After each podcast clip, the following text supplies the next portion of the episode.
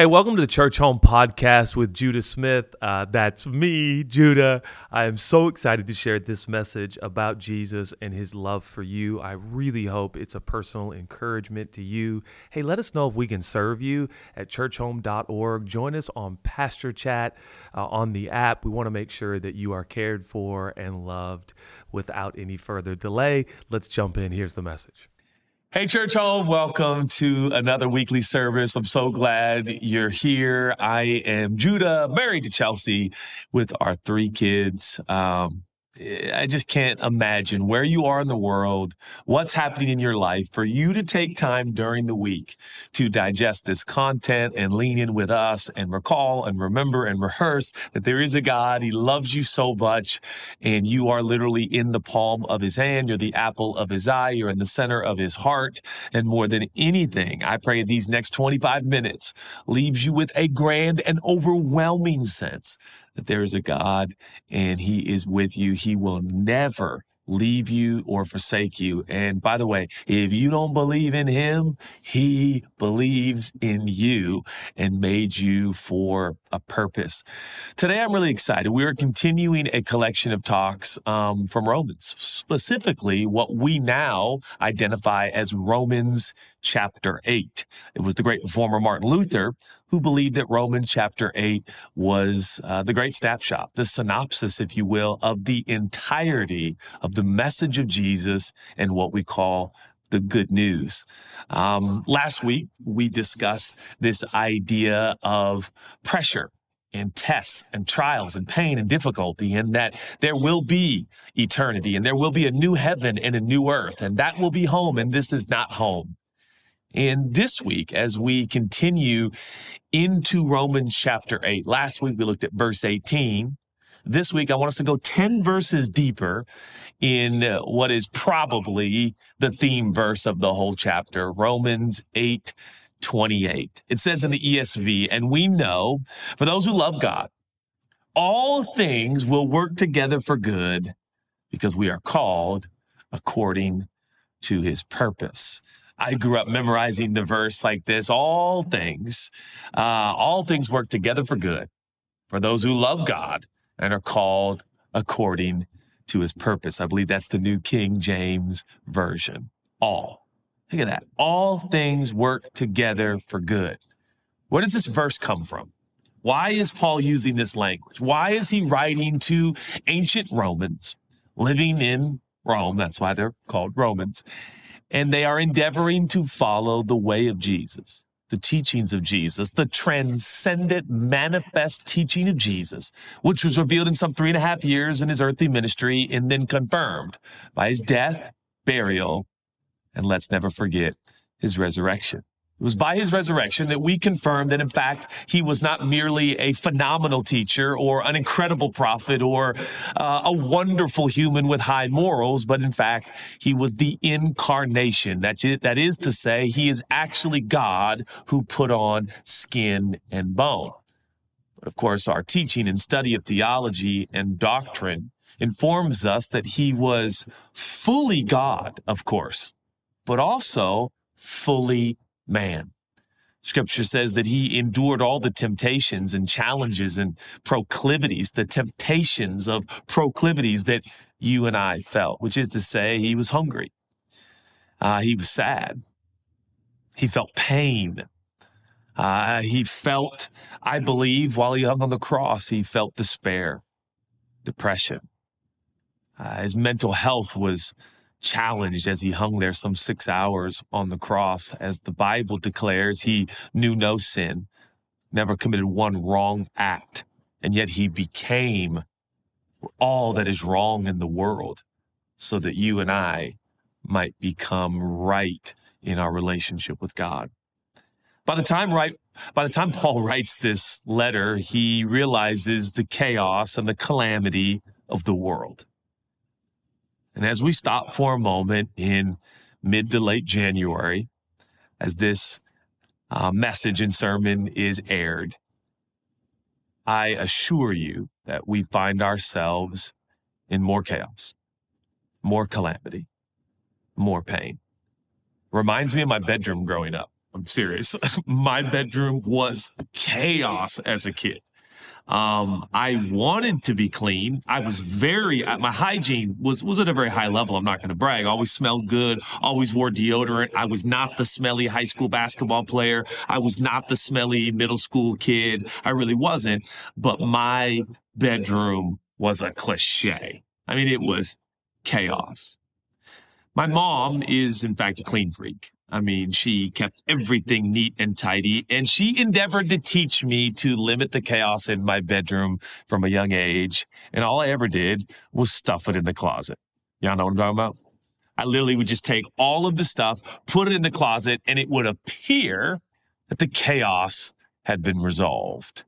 That the calamity that was my bedroom had been well and truly cleaned up and that everything was in its order until you open the closet. Do you ever feel like your life is like that?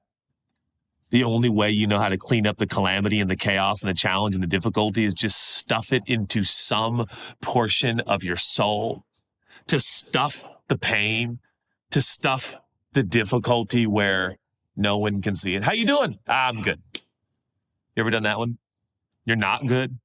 You're actually feeling enormous pain, maybe your own personal pain, private pain, but also maybe public, continental, country calamities and wars and pains, bombs, guns, terrorism, racism, prejudice, genocide, these things that we see and we hear and touch us all. Are you like me? Hey man, how you doing? I'm good. I'm good. And that is the proverbial stuff it in the closet and appear to everyone to be free of the chaos and the calamity and be okay. Are you doing that right now in your life? I've had more chapters than I want to admit where I've just stuffed it in the proverbial closet. But you know that doesn't fix anything. In fact, it festers, doesn't it? And eventually those doors of your closet bulge and the mess spills out. And finally, your mom or some other inspector, friend, coworker, spouse goes, Hey, you're, you're not okay. Oh, you've been stuffing this. You mean you haven't dealt with this. You haven't processed this. You haven't communicated this. You haven't been honest about this. Suffering in silence. I believe in many ways that's why Paul wrote what we now call Romans 8:28 he was speaking of how the sovereign, how the divine, how God himself deals with the chaos and the calamity that is around us, upon us, and frankly, sometimes within us. What are you going to do? You ever been to a symphony? If you're like me, um, you haven't, because I actually haven't. Been to some musicals, been to some plays with a live orchestra, you know, kind of under the stage. So been able to go to a few plays on Broadway and some other places. And oh, I love Broadway. I love plays. I want to do a play someday. Um, and I love a live orchestra. Like to me, it's just the music. Everything is so moving. I love all the parts of the orchestra. And I got to tell you, I love the conductor, right? I just, I love, usually the conductor is flamboyant. Buoyant, he or she is just this compelling figure who's working it all together. And as we approach Romans 8, 28, there is an example. There is a parallel. There is a metaphor. And it actually speaks to music theory, harmony, and melody. In the ESV, it says all things work together for good, for those who love God and are called according to his purpose. Now we're going to define that for a moment and explain because oftentimes people read Romans 8, 28 and they think the only kind of people that things work out for are the people that actually love God enough. In other words, it's a competition down here. Whoever loves him the most, God will kind of work out the chaos, clean up your closet and put your life together.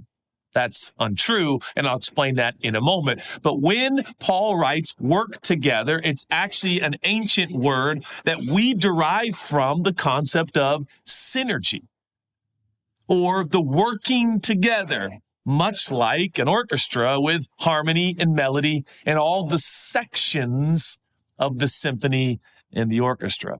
But here's where a lot of our lives are at right now, metaphorically. You ever been to the beginning of the play or the beginning of the symphony and everyone's warming up? It is utter and complete chaos of sound. That's that's ridiculous attempt, but you know what I mean. Like it's just there's no rhyme or reason. Everyone's kind of doing their thing, and the the the horn sections warming up, the string sections, percussion. I don't know all the sections of the symphony. Come on, you know that, but you know they're all warming up, and it's just ah, ah, ah, and everyone's kind of well, and I am telling you, not too distant from now, I've experienced like a day turns into a week, turns into a month, turns into a chapter of your life where that's what it feels like. It feels like when the symphony and orchestra is warming up and it's just like nothing's working together. Nothing's coagulating. Nothing's like that beautiful tapestry. Nothing's doing this. It's just misfiring, misfiring, misfiring, misfiring. And work is hard and family life is hard and marriage is hard and kids are in pain and things aren't working and gossip and, uh, and online and divisiveness and the country is divided and this is challenged and I can't say it right and my son used to say, instead of will you forgive me, you've heard me say this before. My middle son, Elliot, used to say, will for you give me. And eventually his older brother figured out it was wrong. And he's like, eh, that, that's not how you say it. And Elliot used to say in his little boy accent, I know I don't say it white. And for a lot of us, that's our life. I know I don't say it white. I know I don't do it white. And you just feel like stuffing it in the closet and just getting on with life. Things like escapism set in things like medicating set in. And the only thing that seems to be temporary or to bring reprieve is temporary escape. A show, a movie, a drink, a smoke, right? And suddenly you realize I, I'm probably not as healthy as I should be. Man, if you're watching this and you can relate, please, please welcome to church home because we have all, and I do mean all, all been there. That's why Romans 8 28 is so meaningful to me because it starts with all. I'm like, I can relate with that. All what? It seems to insinuate that all will be touched by chaos. All will be touched by calamity, but all things will work together for good. What? Now, the Stoics believed in the Logos. That is the divine. That is the spoken word of God that created all the order of the world. And you can look at the Stoics because I think the Stoics even impacted Paul's writing in Romans chapter 8. And the concept was that divine was orchestrating everything, all things. He was going to work it together. Though there is free will, there is sovereignty. Sovereignty ultimately uh, actually overrides free will and kind of works it together. In fact, there are ancient theologians and philosophers that God believes that, that, that believe that God even works uh, demonic, evil, foul, and wicked things, he'll work it together for good.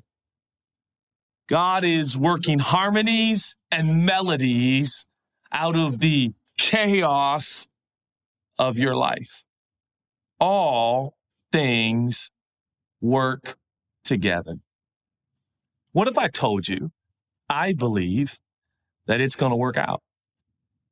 What if I could take the last 10 minutes we have left and emphasize and reveal and show you over and over in the 10 minute time span that, listen to me, it's going to work out in this life and in the next. It's just going to work out. God is going to work it together. It's as if your life is the melody and his love is the harmony. It's as if God's plan is the melody and his love is the harmony. The metaphor always breaks down to an extent, but I hope you're already picking up the idea. Now, if you look at Romans 8:28 and I think these ancient Roman Jesus followers are dealing with a level of chaos. You look at ancient Rome and it was wild wild what was happening. Painful stuff, difficult stuff in the economy, uh, emperors, uh, wild things going on in that culture we don't have to dive into for sake of time. But I think Jesus followers thousands of years ago were wondering, what is God going to do with all the moving parts of the culture and the world. It's painful, it's difficult, and it's not easy. So Paul says, well, here's the deal. In the ESV, he says, and we know that for those who love God, all things harmonize for good, synergize for good, for those who are called according to his purpose. The greatest misnomer you could make about Romans 8 28 today, and I gotta tell you, if we're gonna try to kind of rank the most tattooed verses around the world, you and I both know Christians, if you can hear me, you know Romans 8 28's top five easy easy. Okay. John 3.16, easy. Romans 8.28, easy. And probably it drops significantly after those two verses. Okay.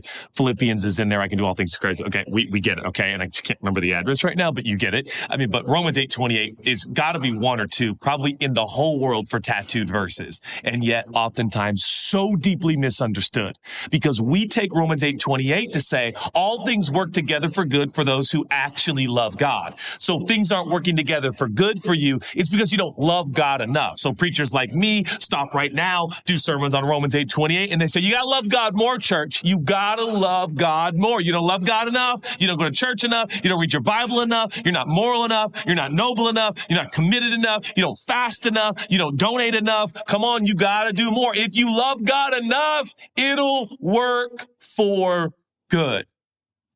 But in an effort to describe the original language and what is actually being said in Romans 8:28, listen to a newer translation called the Passion Translation because it nails the original language even more effectively. It says this, so we are convinced that every detail of our lives is in is continually being woven together for good.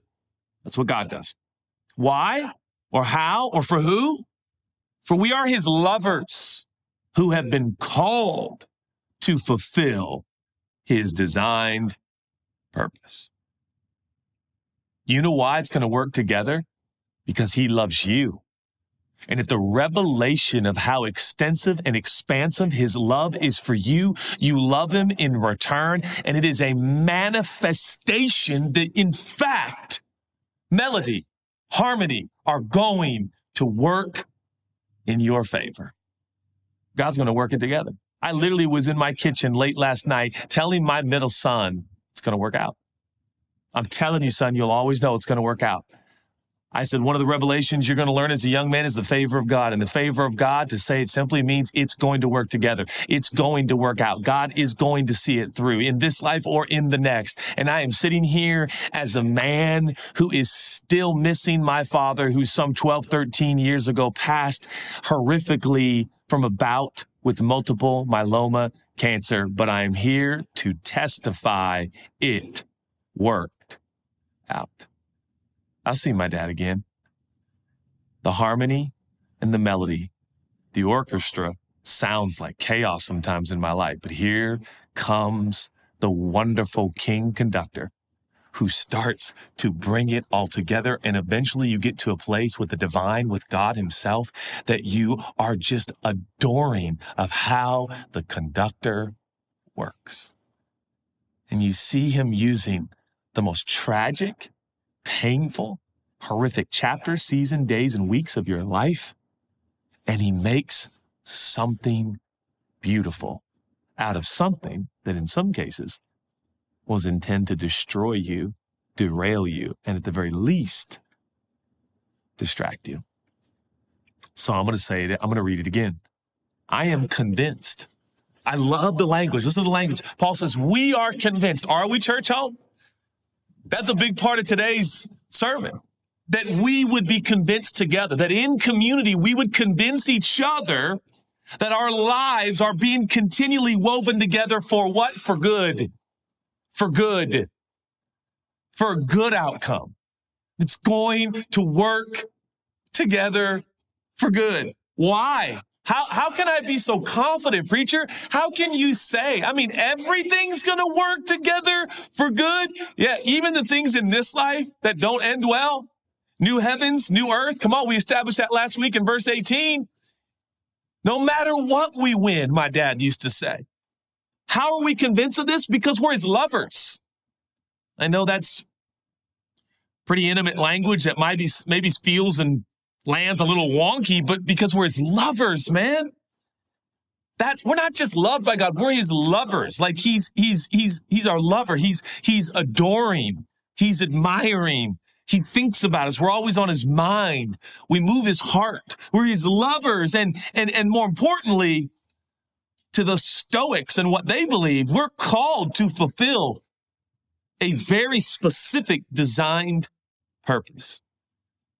If you were supposed to be alive in the 60s, you would have been, and maybe some of you were. If you were supposed to be alive in 1842, you would have been. But you were designed for 2024. Can you believe it? I know. I know. I almost said 2021, 2022. I had to like, no, no, no. Oh my word, 2024. You were designed for this time. You were designed for this month. You were designed for this day. And God is going to work it together for good. Don't listen to people out there in the fodder of the world telling you that it's unrecoverable. The damage is far too great. No, he will heal nations continents, governments, people groups. He'll bring ethnicities together. He's an orchestrator. He's a conductor. He's a harmonizer. And he is, in fact, working it for your good. What is the evidence that convinces us of this? His love. And this is love. Not that we loved God, but that he loved us and gave his son in our place, who took our punishment so we could have his favor and his blessing. What if you believed? I mean, honestly, let's stop for a moment. Let's digress. What if you lived the rest of your life convinced it's going to work out? In what way would that harm you? Well, hope deferred makes the heart sick, preacher. So if I get my hopes up that it's going to work out and it doesn't, then what? What's the alternative? I mean, literally, right? I know this isn't foolproof logic, but what's the alternative? Just going to believe that some things will never work out. No, I, I, I believe in this life, and I know for a fact in the next, new heavens, new earth will be home, all will be whole, all will be healed, and all will be right. That gives me perspective now that this will work together for good. And I end with this. There's a character in the Bible named Joseph. He is uh, uniquely chosen by God. He's favored. He's got a lot of brothers. And they end up kind of despising him because everything he does, please hear me, everything he does in the book of Genesis for Joseph works out. It works out it just works out. In fact, it starts to work out so much his brothers get annoyed. And I predict that for your life. You are God's lover, and everything's going to work out. But as a result, there's some pain. Some people won't like it. Particularly, people don't like not only people that things work out, but people who know and have confidence and assurance it'll work out. Joseph had that. So, what his brothers do? For sake of time, I'll just shorten the story by saying they throw him in a pit and they sell him off. And he literally becomes a servant, a slave. Many, many years later, Joseph, this is a 13 year period of his life of excruciating pain, finds himself in a dungeon, in a pit. But 80 of his years on this earth are the blessing of God that you can't even imagine. He becomes essentially the second in command of the most powerful empire of the known world. And his brothers put him in a pit. The story plays out in Genesis 15, as I spit a little bit. the story plays out in Genesis 15 that is, he finally reveals himself to his brothers in a dinner. They didn't even recognize him because of his new role and occupation and they're terrified. They think their brother is going to have vengeance on him. And long before Romans 8:28 was ever penned by Paul, Joseph, the ancient figure from the first book in the Torah, says, Oh, my brothers. They're like, Joseph, we're so sorry. Oh my God, we didn't, I, we, you know, uh, we threw you in a pit. I'm really sorry about that. And he's like, no, no, listen to me. You meant it to harm me. And make no mistake, there are people in this world that intend to harm you. As much as I hate that, as much as we aspire to be a community that is the opposite of that, there are people, because we're all people, who even in a church like ours, seek to serve themselves and will hurt you in the process. But Joseph says this to his brothers who sought to harm him and some would argue kill him. He said, You meant it for evil. You meant it to harm me. But God, He meant it for good. And I am where I am today because you tried to put me in a pit. But God's harmony and God's melody and his wonderful, generous conductor way, he worked it in preparation so that I could be provision, that God could position me to ensure that our family lives so that his father would live and that his brothers and their wives and their children would have hope. Maybe you're in a pit. You are not far from a palace. But I urge you and I implore you to believe in the God who can take you from a pit to a palace in an afternoon, that you trust him. The palace is not all that it's cracked up to be. The pit is not nearly as painful as they say. Neither one are your home. Eternity is your home. The person of God is your home. But in the meantime, let's be people, whether in the pit or in the palace, that believe it's going to work out. How could you be so sure, Judah? It's going to work out. Stood in my kitchen last night and told my son, listen to me. It just works out for me, son.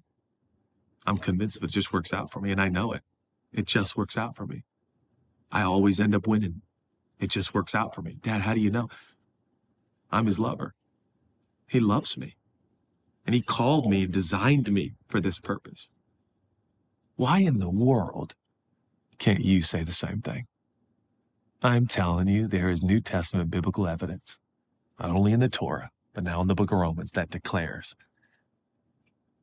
you are called, you are loved, and God is going to take even the most foul, difficult, painful things in your life and weave them into your story for your good and for your benefit and with reading the scripture one more time in the Passion Translation.